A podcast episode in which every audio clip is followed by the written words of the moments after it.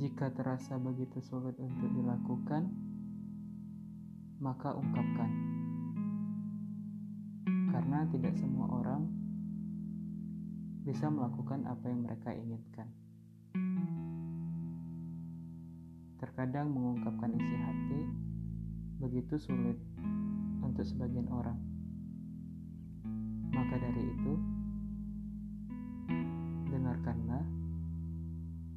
resapi, dan semoga bisa memberikan manfaat.